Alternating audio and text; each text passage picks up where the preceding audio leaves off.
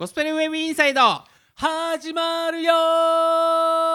行きましょう行きましょう。お宝探しに行きましょう。意味あるぞ意味あるぞ。意味ないと思ったことでも意味あるぞ。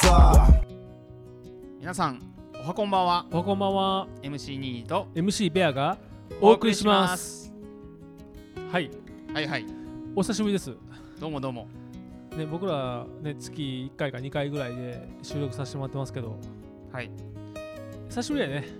月1回。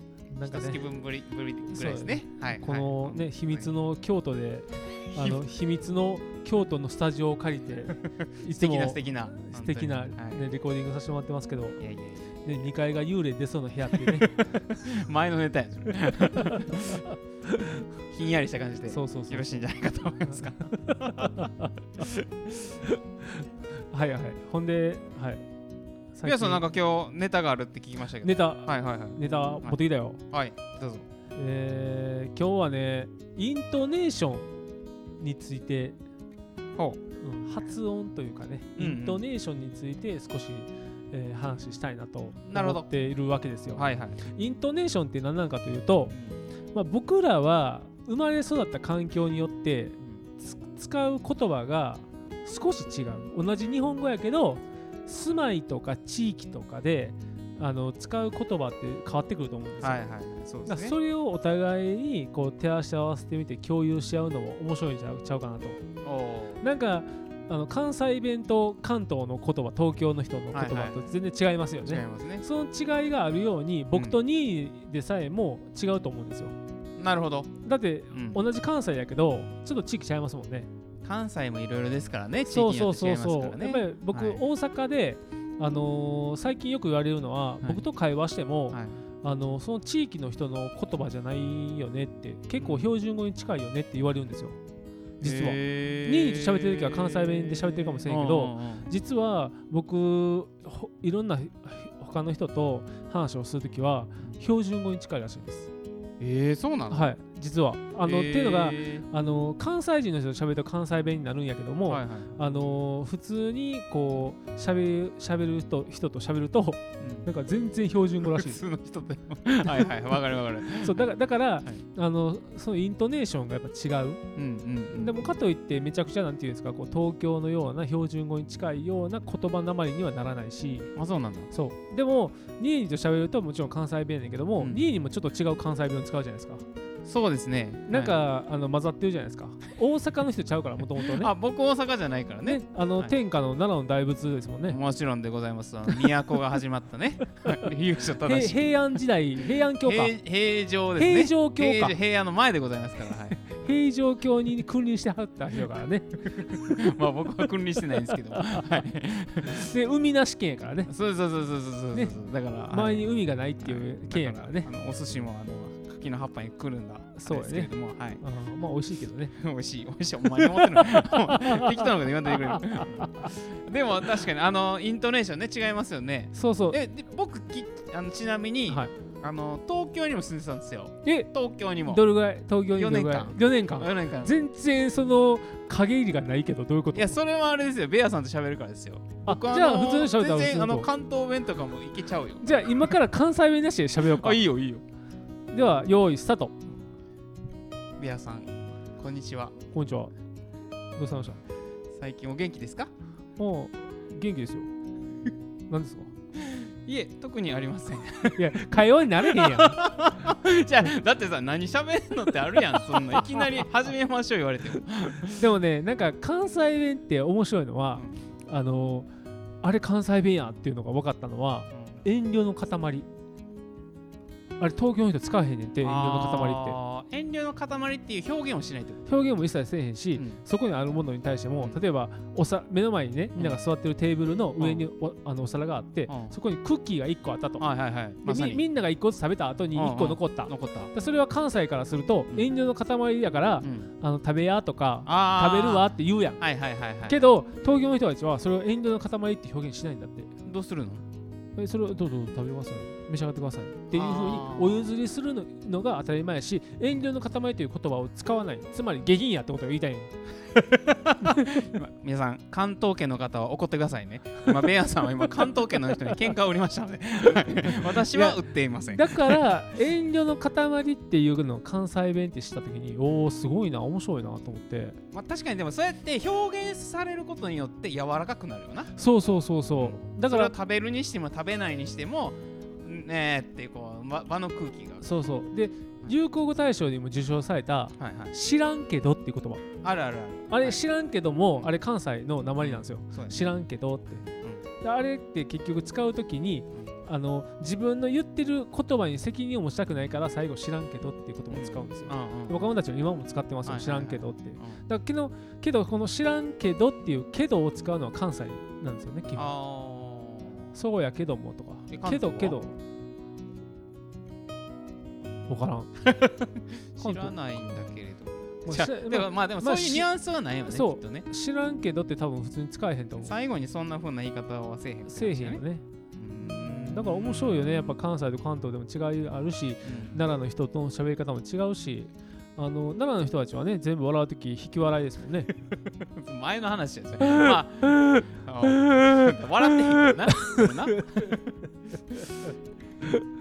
まあでも確かにあ同じ関西圏でもうん全然なんかイントネーション違うっていうのはあるよね。そうなんですよね。あのちなみによく言われたのは、い奈良は、はいイントネーションとかの前にうん喋、りが遅いって言われたことある。あー、確かに喋りが遅いというか、ゆっくりしてるというか、おっとりしてるというか。そうそうそうなんかねあんまりテンポがそんなに感じない。でも、それが大阪のまた地域もいろいろやんだけど、うんすげえボケ乗りツッコミが激しい地域の人からすると、めっちゃ怒られたことがあって「あーお前なんでそんな遅いねん」っていうのとあ「突っ込めや」って突っ込まれたことあって。ああると思う。っげえ怖かった印象あっうん。たそれは。そうなん？そんな求められなあかんのみたいな。そう僕生まれ育った町がそういう文化で。あそうなんや。で今はそ違うからあれやけど当時は本当に素早い早いし言葉も汚かった。こう汚いからどこの地域って言ったら怒られるんやけどまあその地域の人たちは認めてると思うんやけどうん。岸和田あ言うんかい。あでも言われる言うよきね岸和田はかなり汚いうんうん。あっちの西南の方。ねうん。で言い方が怒ってるように聞こえるんはいですよやっぱり。はいはいはい。うん、例えばなんですけど、あのーこれあの岸和田の人がいつも使う言葉でうちのおかんもよく使うんやけど、なんか例えば店員さんがおって店員さんとお客さんね、うんうん。お客さんが、まあ、その店員さんに対してう、ん。あのーサービスを要求した時に、うんうん。そのサービスをしてくれなかった場合、はい店員さんの態度について何て答える、何も言わへんな。あえ？ああのサービス悪いわみたいな感じで言う。それともいや。あそれは言えへんけども、うんうんうん。あまあまあこんなもんかなみたいな感じでうんうん。流すと思うんやけど、岸和田の人たちはそうじゃなくて、うん。愛想悪いわーっていうね。面と向かったら言うん？言う言うあの愛想悪いなって言う人もおるし、うん。言えへん人もおる。でももあのこう店員さんがおれへんところで愛想悪い店員やな愛想悪い店やなっていう。愛想悪いわーっていう。あと美味しくなかった時でもよう言う。使うね。なんて？愛想愛想悪いわーって、あ美味しくない時も使ううのん、愛想。へー。ちょっともう一つやなーって言ったりなんか方言みたいな感じやねんねすごく。うんうん。でそれが旗から聞いたら汚いように聞こえるし怒ってるように聞こえる。なるほどなるほど。なんかそういうのが日常的にある感じかな。うんうんで普段小さい時から聞いてるから、いはい。それが当たり前と思うやんか、はいはいはい。けどそこの地域を抜い抜けて今僕大阪市内に住んでますけどやっぱり全然違うんですよ。うん言葉がね。違うよね。奈良も多分奈良のその地域でうん。多分使ってる普通の言葉が、うんうん。多分他府県ではえって思うような内容だと思うんですよ、はいはいはい。なんか特にあります？そういうので。奈良。の言葉で。どうなんやろな。多分多分ごく自然に使ってるから分からへんね。ね。せやけどまあいや総じて言うのはやっぱその遅い田舎もんっていう感じで言われることは多かったかなそうやな、うん。その速度で言うあとはそう京都とのの、比較で言うとうん。もう京都に住んで京都の方とし喋ってると、京都はねどことなく丁寧に喋る傾向ある。確かに。で僕らもこれ偏見やけどあの京都の人って上品なイメージあるよね。その語尾にはいはい。あのーなんとかですのとかうん。なんとかなんていうのこう鉛がすごく綺麗というか、はいはいはいはい。そういうイメージがある。あのねこれ僕衝撃的やったのは、はい。なんとかしてはるっていうはるっていうの春が春ね。あの敬語なんよねどっちかというと。あなんとかしてるじゃなくてなんとかしてはるやからちょっとこう丁寧に言ってはなるほどんねんけどほそれを幼稚園とか保育園ぐらいの子供も使うんよ。えー、すごい。あそこにあの人なんかしてはるなんとかしてはるとかトイレに行きはったとか なんか行ったとかじゃなくて行きはったっていうはるっていうのがあなんか丁寧なんやししかもそれが結構小さい子からもう全般的に使うのが当たり前使いはるんや。うん、そうそうそうそれそれ。だからへー言う時にやっぱちょっと丁寧やなっていうかちょっと上品に喋る敬語なのかなっていうのはちょっちっちゃい子が喋ったらかわいかわいい感じがするの可愛いと思った、ね。うん、で今うちの子なんかも普通に使うようになったから、うんうんうん。可愛いと思ったって言ってやるわけじゃないんですけど、まあ自分の子供が一番可愛いからね。それはねもちろん それはもう言われんでもそれはそうですけど、あうん、あの地の人に言ってんなっていうのは思うね、そうなんですよね。まあ、関東で僕はでも関東で4年間住んで思ったのは、はい。確かに関東の人からすると関西の人たちは非常に言葉が荒い。下品って言いたいんやろ？下品って言ったらいいやんいや知らんやんそんな。別に僕はその言葉遣いしないだけ。あのそうだから僕はほら寮に住んでたんですよ。あ寮に住んでたんですか？その進学校行ってる時やったんで。おおでその時に4年間東京で過ごしたんやほんまに。そうそうそうそうそうそう。うわー。シティボーイシティボーイ。でもどう？その え突っ込まへんぞ。そのそこはどうでもいいねんけどさ、うんあの要はその東京に住んでみて、いやっぱ関西と全然違うなって思ったことあった？言葉の違いとか人当たりは違うかな。人当たりどういう違いがある？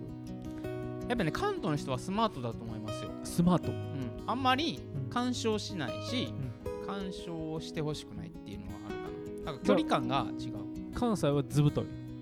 関西も土地柄によってちゃうけどね。だけど、変な話関西やったらほら例えば会話とかでちょっとミスっても、それをネタにして場をこう変えていくやん。うんうん。なんかこう滑ったりとかして。確かに。拾ってくれるやん。そう拾ってくれるしすべ滑ったとしてもそこそこから話の発展するやん。そうそうそう。でこれが関東の場合は滑ったら滑ったまんま流されるやん。かだからででないねんな。そのフォローができひん、うん。断絶されててんな。そうそうそうそう。プスッと切れちゃうからあー。こうズバッとこう切られた感じになるっていうででも逆にさその関東の人はさうん。こう滑った状態でさ、うん。関西人がそれを拾ってあげたらうん。嫌な気持ちになるんかな、あでも拾い方によっては変な話失礼になる？失礼になる場合。だからそれがあなーそうか。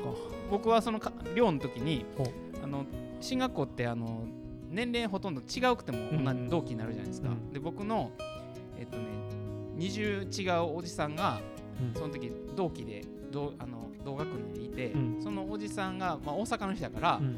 あのボケたわけよね、うん。食事の席で、はいはいはい。で僕がすかさずそれに突っ込み入れ入れたら、隣にいた関東のうん。女性が、あなたひどいわ。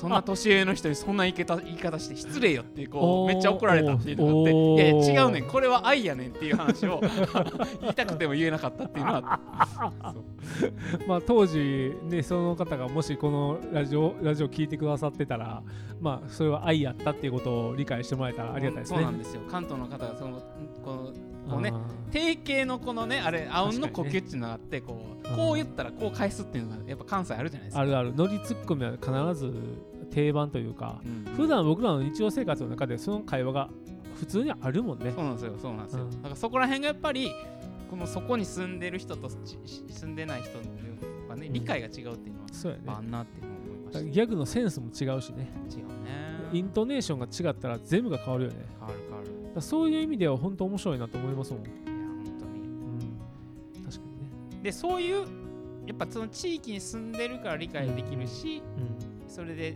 なんていうかうん。面白みっていうのもあるなってそいうですね。まあ関東の人も関東の人で面白いとは思うけどね。うん、関東は関東で面白いそう。流れがだから関西と関東がこう合体するときってなんかあるもんね絶対ね。うん。なんかそれはそれでなんかまた新しいものが出来上がるっていう意味ではすごい面白いかなと思います。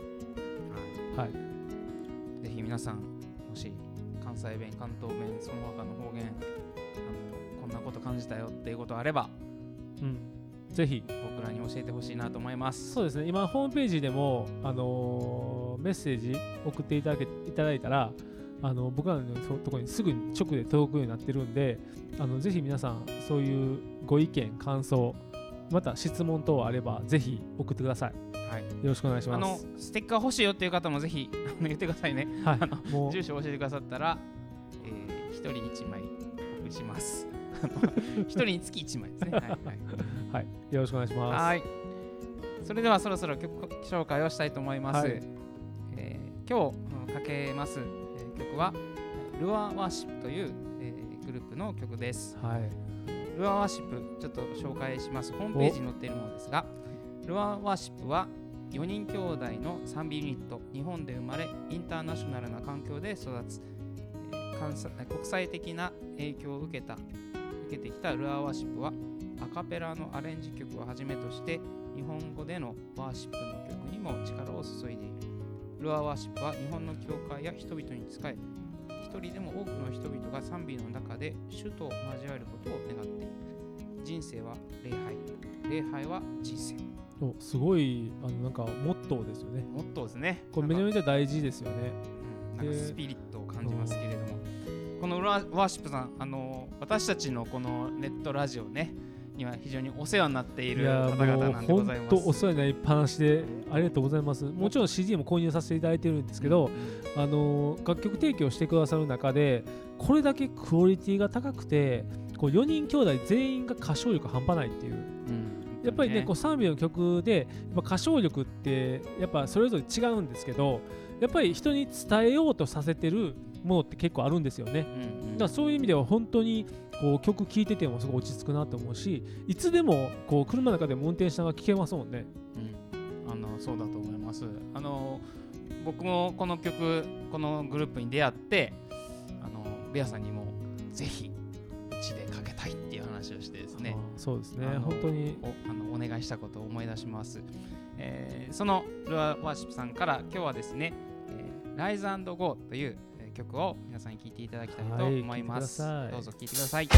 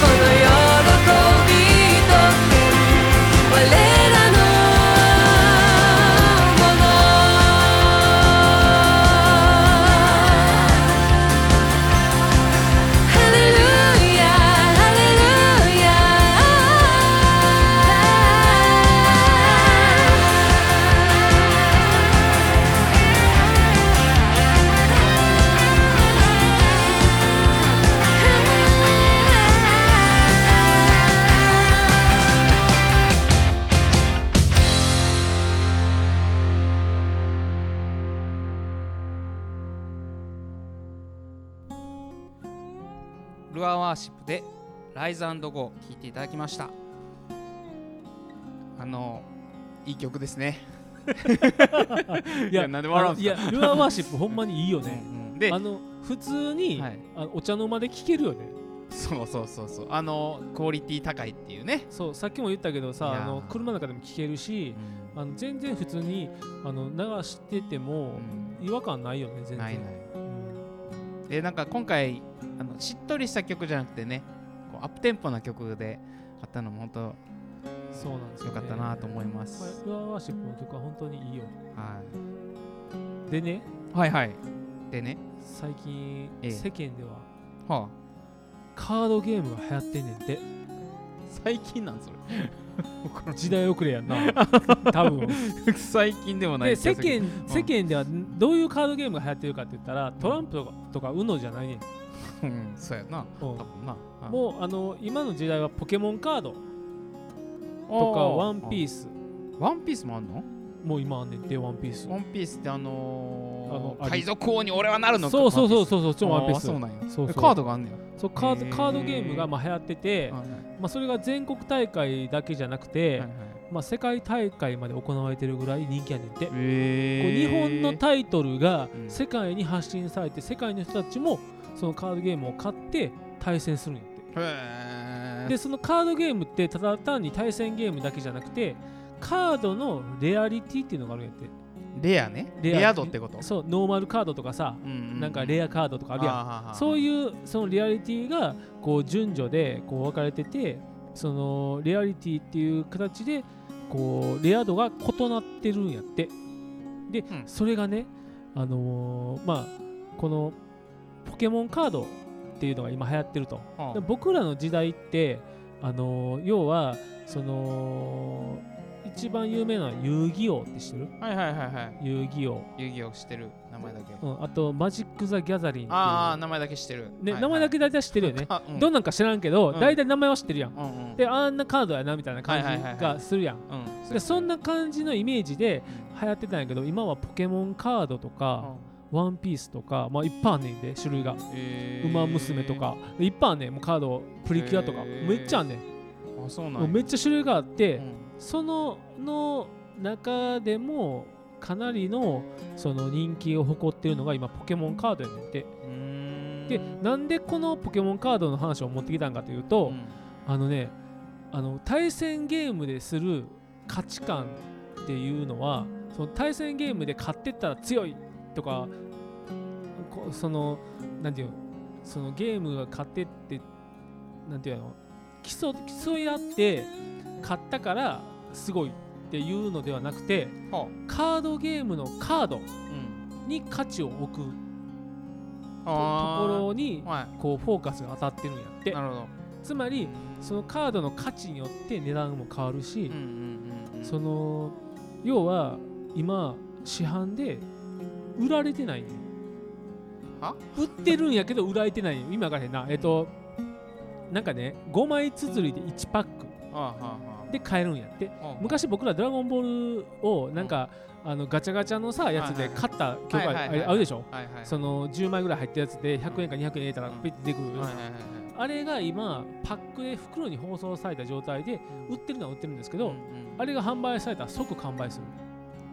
みんながそれを買うねん。えーでそれを買ってどうどうするかっていうと中身を開けてそのリアリティが施されててうん。その例えばポケモンカードバイオレット EX っていうやつが今最新であるんですけどうん。その最新のタイトルに全78種類中うん。レアカードが何枚うん。ノーマルカードが何枚って書いてあるんですよ。でそれをコレクターの人たちが集めてるんです。あ集めてどうするのかというともちろん対戦ゲームもできるんだけどもカードの価値があるんですよね。まあ要は何十枚って買っていくじゃないですか、何パックって買っていくじゃないですか、で買ってった中にレアリティが高いものがあるんですね、一番高くってはい。なんかアルティメットレア、ウルトラレアみたいなそういうのがあって UR っていうやつがあったりとか SAR っていうなんかすごいこう希少価値の高いあそういうカードがあってそのカードの価値の値段っていうのがすごい金額なんですよ。僕が知ってる身近にあるポケモンカードをこの間あることがきっかけで買ったんです。そうあることが気になるけども、まあそれは後で話をするんですけど、それを買ったんですけど、はいはい。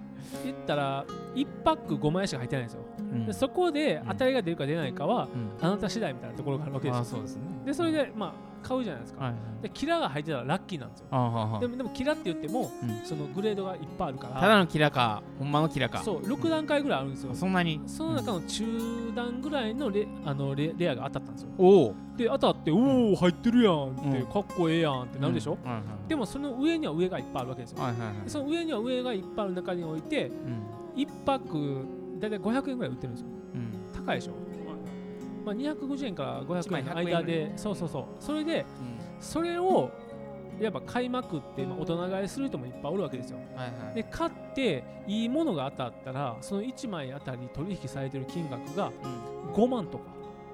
はあ？マジで？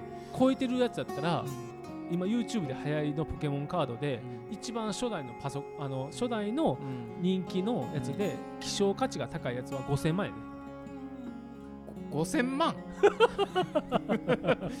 ほら今興味なかったからあくびしてるけど あのすごいな。すごくない？5000万もいくの？ご5000万やそで。んなんさだってさあの子供の時にさあの宝物や言うてどっか缶詰カンカンにしまっといてさ開けてみたらあったみたいな世界じゃないんですよそういう世界ね。めっちゃいいやんだからそのカーカードが初代のカードとかになってくるとはい。希少価値が非常に高くって何百万何千万という金額がついてるから今ヤフー奥とか見たらもう何千万ってやつあるわ。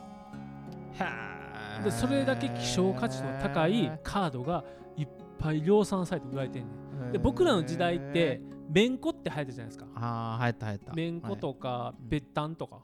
っていう名前で言ってましたけどよくねあのー買ってうん。くじ引きみたいなやつでピッて引いてうん。で何番って書いてあってうん。でそこからゲットできるみたいな。でドラゴンボールのべったんって丸いからうん。こう遊遊ぶ時に相手のやつを裏返しできやすいやんか、うんでそれを、まあ、勝って強さとかっこよさみたいなものが、こう相備わってて、うん。それで価値をつけてたじゃないですか、それ今でもかなりのプレミアついてるんですよ、僕持ち去る時のべったんとかもないからうんおじいちゃんに言ったけどなかったんやけど、うんそれもし持ってたとしたら、うん。あのすっごい値段ついてる。うん万円うん万円す。ごい。夢のある話そう。でもそれだけ希少価値のあるものっていうのは今現代でも引き継がれててうん。ポケモンカードとかワンワンピースもそうやしプリキュアもそうやねんけども今いろんなこうタイトルがブワーって売られてる状態の時代なんですよ。だそれがすごい流行っててそのカードっていうのが、まあ、僕は初めて買ったど素人が買ったから何がいいか分からへんけれどもその買ったきっかけっていうのが甥っ子。甥っ子は今小学生で4年生かな。4年生やねんけど友達がやってるからやってるっていうことでであの YouTube を見せてきて僕に「たっちゃん見てこれ。これやばない。5000万円で。え？5000万？は?」って言って。でまあ見てたらポケモンカードってもうこう初代からこう今の新シリーズまでもう10年ぐらいやってるわけですよずっと。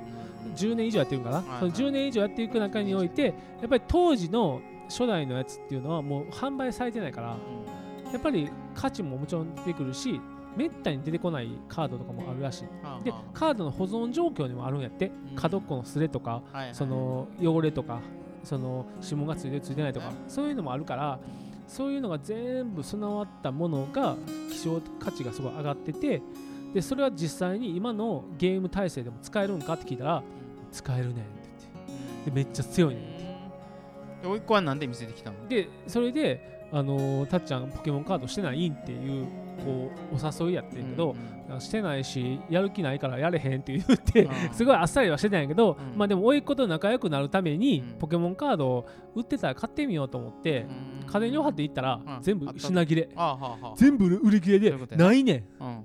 あこれないんや売ってないんやと思ってネットで調べたらやっぱりあの入荷された日ってみんな知ってるんやって。でそこで並ぶんやって。並んで買うんやってで並んで買うから売り切れるやんか。で次またあの入荷したらまた並んで買うと。だから店頭に置いてあることってほとんどないねんってじゃあ僕どうやって買ったんって言ったらネット。ネットの時代ですよ今は。えネットでいくらで買うん？それ。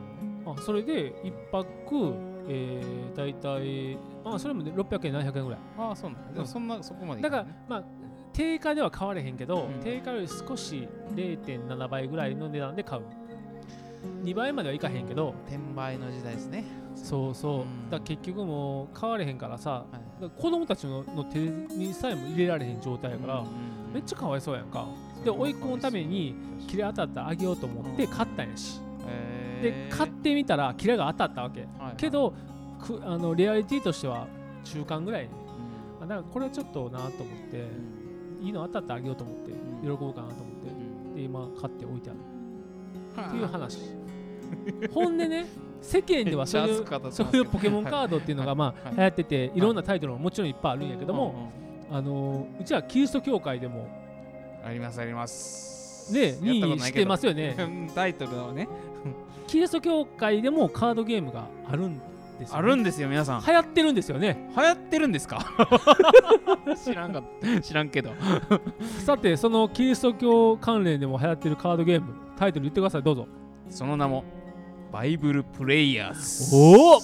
名前しか知らんのですけど。名前がダサいよね。ダサいんか？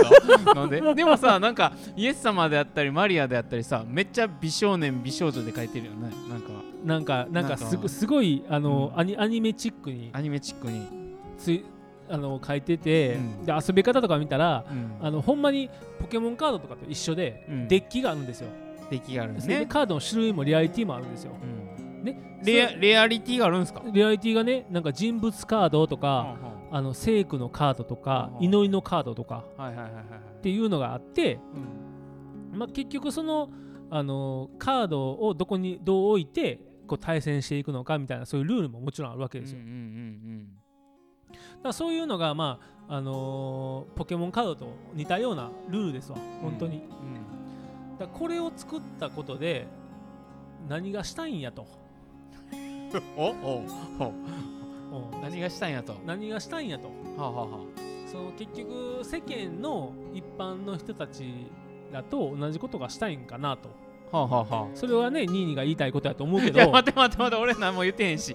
思ってへんから。いやいや、やめてやめて。ちょちょちょちょちょちょちょ。巻き込まんといて。いやいや、ちょちょ、ニーニーが言ってたの、それ。言うてへん、言うてへん。やめ、やめてくださいよ、それちょっと。いや、バイブプレイヤーズってなんなんっていう話でしょいやいや 僕は普通にあ あるっていうこととさあの知らんから聞いてただけやねんけども。はい。まあ結局でも あのーそういうねキリスト教関連ではいはい。こうみんなでカードゲームを子供たちがするんだったらバイブルプレイヤーズから入ってみたらどうやっていう話でしょ？そうなんですか？えちなみに子供らがねはい。ポケモンカードしたいって言ったらさせる？したんやったらさせたらいいかなって思ってるんででど。もいろんな親たちらはそういうのさせたくないからバイブルプレイヤーズをさせるんやで。教会関係の人？そうそう。本当？そう。あそういう流れでそう。そんなんするよりもバイブルプレイヤーズやりなっていうふうに言う流れのものなの？これは。みたいやね。だからあの結局ポケモンカードとかそういう他のタイトルもそうやけど世間一般的になされてるカードゲームって希少価値がもちろん高くなっていくだけじゃなくて、うん。対戦ゲームもできたりとかうん。そのお金がすごいやっぱかかってくるからあそうその絡みがあるからそうそう。あんまそっち行かないようにっていうふうにしてでも俺思うんやけど、うん。このバイブルプレイヤーズってワンセット買うやん、うん。なんかトランプみたいな感じで売ってんうん売ってんねや。であれってさ全種類入ってんのかな？知らん知らんけど。でもそれってさパックと一緒でさ、うんあの全部入ってなくて、うん。一部だけっていうんやったら、うん。それをやなあかんよな。結局のところ、まあそれってまあ世間一般的に一緒になっちゃうやん。うでももしかしたら全種類これ揃ってる可能性がもしあるんだったら、価値はないよね。そのカードの希少価値とかは、ああそうだね。みんなが持ってるしみんな買えるみたいな、みんな同じもんでうん。揃うだしこのバイブルプレイヤーズのうん。そのリアリティで一番トップはもうイエス様しかおれへんよね多分。確かに。これあのずれたら大変よなそれ確かに。全然大変よな。イエス様以ユ外にさダユダとかなってくるとおいおいユおいダみたいなえとかなんかなそういう悪魔系のさ本とかさ。ちょっと違うことになってくるよなそれ。うんもうバイブルプレイヤーズって言ってんのに全然違う方向に行っイエスてしまう様がっていうか。一番レアでもイエス様レアでも困るけどな。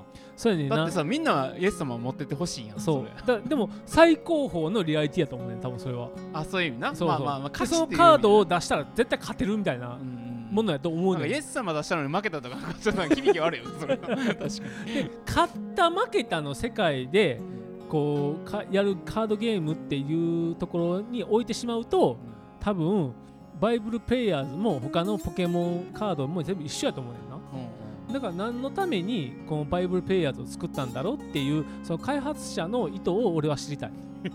それはあのでニーニーがさっき言ってた。言うてへん。言うてへんってそれは。言ってませんよ皆さん僕は。僕はすごい聞いてただけなんで。えー、でもさ、うん。そもそも勝った負けたのゲームなんですかこれは？あえっともともとはそのかえっとここに書いてあるんねんけど、あの先に 3, 3列完成した人の勝ちだって書いてるんですよ、つまり何かのカードが揃った時点であの自分の勝ちになるね。結局のところは。勝ちっていうのは勝利の意味ね、うんだから列をきれいに順番に並べたりとかうんうんうん。その強いカードをこう並べていったものが勝つみたいな。だから相手を倒したかとか倒してないとかっていうような話ではないと思う。バイブルプレイヤーズっていうのは、うん今ちょっとこうルールね僕は僕はもうこう見てるんやけれども、うん。まあ、なんかアクションシーンがあったりはい祈りのカードとかあるんやって。うん。なんか祈りのカードっていうのは人物のカードの下にこう付与されていくんだって。うんうん3枚つけたら1列完成すると。うんつまり1列2列3列4列5列ぐらいあるのかな、ん。この5列ぐらいある中で3列揃えたらもう勝ちやねんて。だから倒した倒してないじゃなくてこうつなぎ合わせていくと勝ちみたいなそういうカードゲームやね。んてなるほど。だからね倒す倒してないっていうよりもでも相手と対戦したらね相手が負ける相手が勝つっていう世界やから、うん。うん。だからまあ結局どういったところにこうそういうカードの価値をつけていくのかっていうのも一つの、まあ、カードゲームのあり方なんかなって思ったわけですよ。なるほど。うまくまとめたけど俺今。あのだからまあ結局何が言いたいかというと、はい。あの何が言いたいんですか？カードってやっぱりね何でもそうやけどのめり込んじゃうんですよ。あそうなんや。あの実はね僕ねこう昔、はい。昔5年6年ぐらい前かな、はい。あの牧師になる前うん。あのーなんとこのカードゲーム会社で働いたんです。は？何 の話？えーっと初めてのえーっとはいはい。言ってないんやけど、はい。えっと、うちのいとこが、あのー関西と関東の、えっと、ゲームの中古ゲームとか、まあ、新品ゲームも扱ってんねんけど中古ゲームを販売する会社ほを経営してはんねん、えうん、多分言ってもいいんやけど、ーうんえっとね名前がねドラゴンスター、あドラゴンスター京都ににもあったよ。うん。えあるある。ある今でもあんねん。京都駅のとこに。あそう。あれあれうちのいと,、いとこが経営してんねん。マジか？はい。でそこで働いててん。すごな。あそうなんや。で京都の立ち上げもも俺行ってんねん。あそうなんうん、でその時にも、まあ、バイトで行かしてもらってたんやけど、うん。そこであのカードをそのリアリティを分ける仕事をしててん。うーんあのカードっていっぱいあるからいそれをレアリティをノーマルカードからそのレアとか一番トップのレアカードにスリーブってやつにバーって入れていく作業をするんやけど、うん。それでレアリティを分けてそれであの金額が決まってんねん。うん。で買い取り金額って決まっててその買い取り金額付与したりとかうん。その買ってもらうあ売買金額をつけてそれを売りに出すっていう仕事をしてるへえだからカードにめちゃめちゃ詳しいねんか。ああそうなんや。そう。でその時にやってたそのカードっていうのもポケモンカードももちろんその時あってん。うん。でそれをインターネットでこう自分でこうなんていうのデザインしたやつに価格を切り替えてうん。それで印刷したりとかうん。そこをあのポップっていうんやけどそのポップを作る仕事をしてた、まあ約1年半ぐらいそこでさせてもらってたんやけど、うん。あの今でもそのドラゴンスターはすごく有名になってもう関西だけじゃなくて関東にもあるし、うん。全国展開でめちゃくちゃすごい今大活躍、うーん。えそのドラゴンスターさんにはバイブルプレイヤーズはないやろ。ないんかい。だって まあそらそうか。そう。そうなんか。だってさあのあんまりこう決めれんくない？なんかこの価値を知らん。だってバイブルプレイヤーズ自体も俺もあんまりあやふやでさうん。分かれへん分もあるけどあの命の言葉社から出てるんやけどうんうんうん。やっぱりバイブルプレイヤーズ多分全部入ってると思うねん。はいそう。あの別にそのリアリティをつけずにうん。多分全部入ってると思うねもう全部入っちゃってるからレアレアも何もないって話な。いと思う。もうな一泊買っちゃえばもうそれで OK やねんけど。なるほどね。だからそこの優劣につけたくないからそういう作り方をしたのかなっていうのはあるけどね、だからポケモンカードとかいろんなカードとかが1パック5枚入りで販売させると多分世間一般的と変われへんなっちゃうから、まあ、その代わり聖書の名前とか人物とか名称とかを広めやすくなるんちゃうかなと思ったりするけどね。なるほど、だからなんかそういう意味ではこう面白いかなとちょっと思いつつ。あバイブルプレイヤーズ肯定派になってきました。いや一回勝ってもいいかなと思ってる。まあねまあやってみんとそんなんねそう2位に一回やってみようかゴスペルウェブインサイドで。対決しようか。バイブプレイヤーズ対決。それはネットで流すの？このラジオで。ネットで中継はできへんけど。できへんな、でも面白そうっちゃ面白そうかなっていうのはあるよね。まあやってみたらやってみてもいいかもしれないですね。そう、うん、でもやっぱりこのカードゲームをするときに、うん、ポケモンカードもそうやし他のタイトルもいっぱいある中でそうやねんけどもやっぱりのめり込みやすくなるとお金もかかってくるし、うん、こう依存症っぽくなってしまったら、もうそのカードを手放すことさえもできなくなっちゃうんですよ。そこがやっぱりとても大切で。で僕らみたいな牧師が例えばそういうカードゲームにはまっちゃうとどうなるかって言ったら、それを使うお金もそうやしその時間も取られるよね、でそっちばっかりに行っちゃうともう牧師じゃなくなってくるやん。神様のこともできなくなってしまったりとか、なんかこう不自由さやっぱ出てきてしまったりとかするからそういうのも含めてやけどもやっぱりのめり込むとちょっと大変かなと。なるほどだからそういう意味も含めてあのあんまりのめり込めない込まないように自分たちできちんとバランス持ってやっていくのはいかがでしょうかって話。はいそんなにしたいと思います。なるほど、うん、まあ何でもねのめり込みすぎてもうちょっとこうそれがなければならないっていうかねもう生きてられないってなっていくと価値がね。なっていうふうに思ますけど、ね、そうまあそうやったらキリスト教会も変わらんなって思ってるようなこともあるんですよ。例えばなんですけど聖書。はいはいはい。今ね希少価値が出る聖書してます？聖書という書物、ね、書物そうそう。内容ではなくて、ね、内容じゃなくてその書物に価値が出てて、うん、なんかそんなことあるんですか？そう。聖書にあのねこれびっくりなんですけど、詳しい訳の聖書って書いて小訳聖書って知りません？昔ね無料配布されてた、うん、あのこう新約聖書だけの聖書あるんですよ。なんか無料配布されてたのに、まあ、ギリシャ語から直訳された日本語聖書、はあ、これを小訳聖書っていうらしいんですけど、この小訳聖書をこう無料で配布されたものが今値段ついちゃってキリスト教会だけじゃなくてキリスト教会以外の方々もその小訳聖書をこう探しまくってるらしい。で中古ショップにもないらしい。で誰が持ってんねんってじゃあ教会が持ってんちゃうかと、うん、である教会の先生方々が持っていらっしゃる方もいらっしゃったけど、うん、あのその価値を知ってるから手放すことできませんって、うん、一回くださいって言いにことあんねん。あの、いや売ってくださいって言ったんやけど実際に今ネットで価格出てんねん、10万超えてる、えー、無料で配布されたものが今10万超えてんねんで。えー、そうなんだ。すごくない？そんな聖書があるんですね知らなかった？知らなかった。調べてみようかな。だってさ 普通の聖書を買うだけでも4 5千円するやん。まあそれはそうですね。普通に僕らが使うような聖書でも、はいはい、でもそうやって希少価値が出てる生薬聖書詳しい訳の聖書とかで生薬聖書はかなりのプレミア希少価値が出てる、今でもどこにも売ってない、えー、この間ブックオフに売ってたけど値段見たら引いた。何本えー、15万8000円ぐらい。あそういうそう。マジかってなったけどね。まあそんなぐらいねこう価値が出るっていう意味ではちょっとね。やっぱりそこに趣を置いたらあかんよね。つぶやきになってますけどつぶやき白になるわ。皆さんそういう意味ではこうのめり込みすぎないでもさあの物にのめり込むのはよくないけどさ、うんでも僕らは信じるって意味ではあののめり込まないといけない世界にいるよね。アメー さすが牧師先生。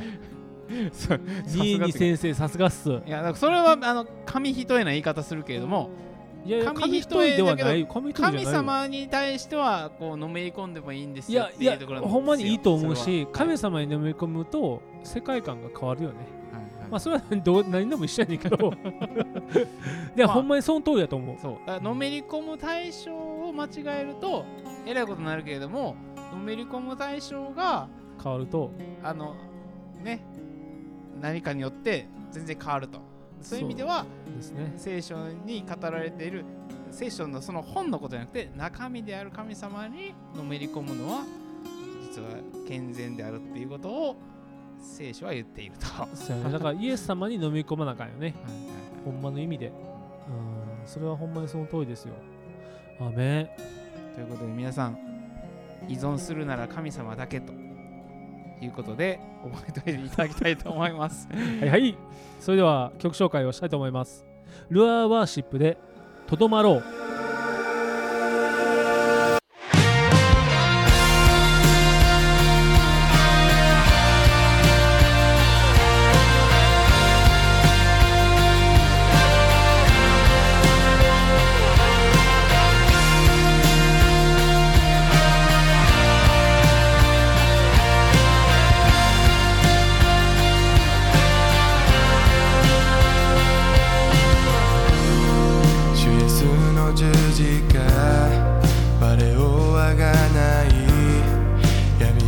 消し去り道を備えられた尽きることのないその偉大な愛恐れ消し去り我を自由にする主に並ぶものはない。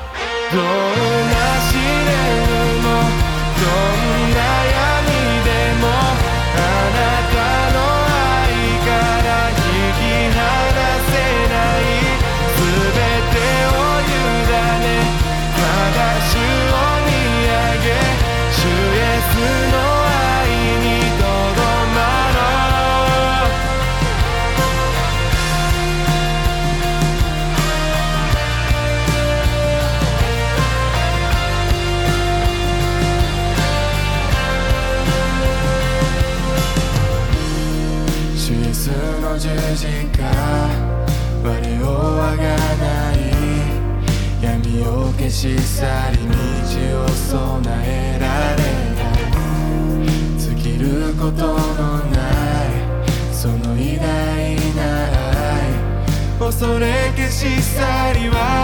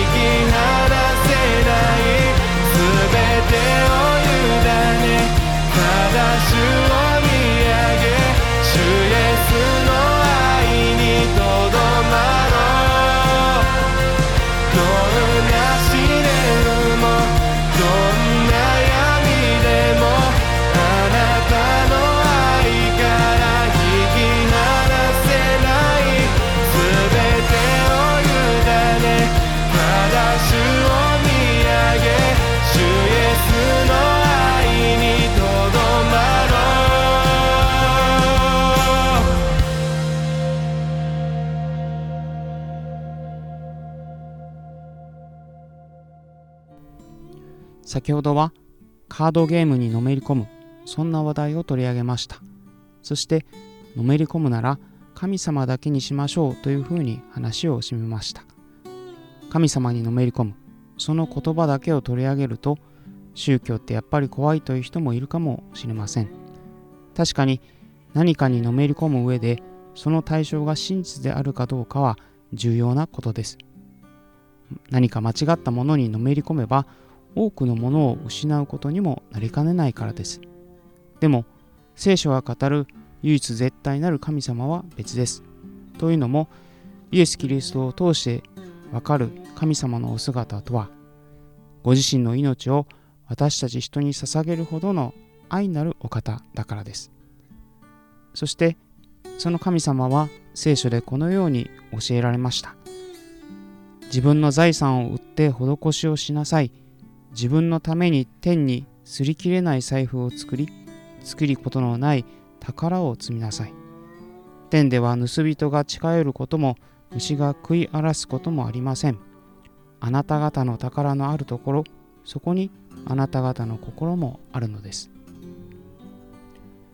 自分の財産を売って施しをするというのは神様の喜ばれる生き方の一例です。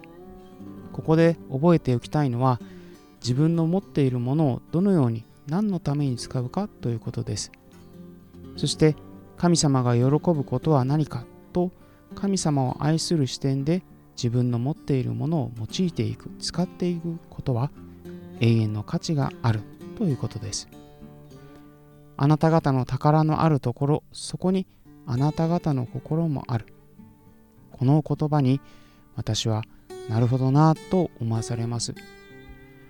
これが私の宝だというものはその人の心が注がれている対象ですね。その対象たる宝にはいろんなものがなり得るでしょう。でもそれがいつかなくなるものであるなら最終的には虚しいのではないでしょうか。そういう意味では永遠の価値があるものこそ宝にしたいですね。そして永遠とは神様の持っているものです。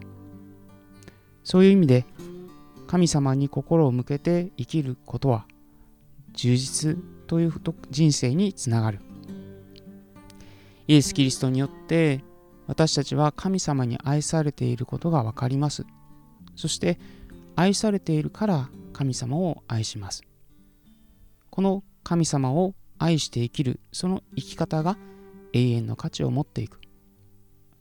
あなたの人生がより充実したものになりますように。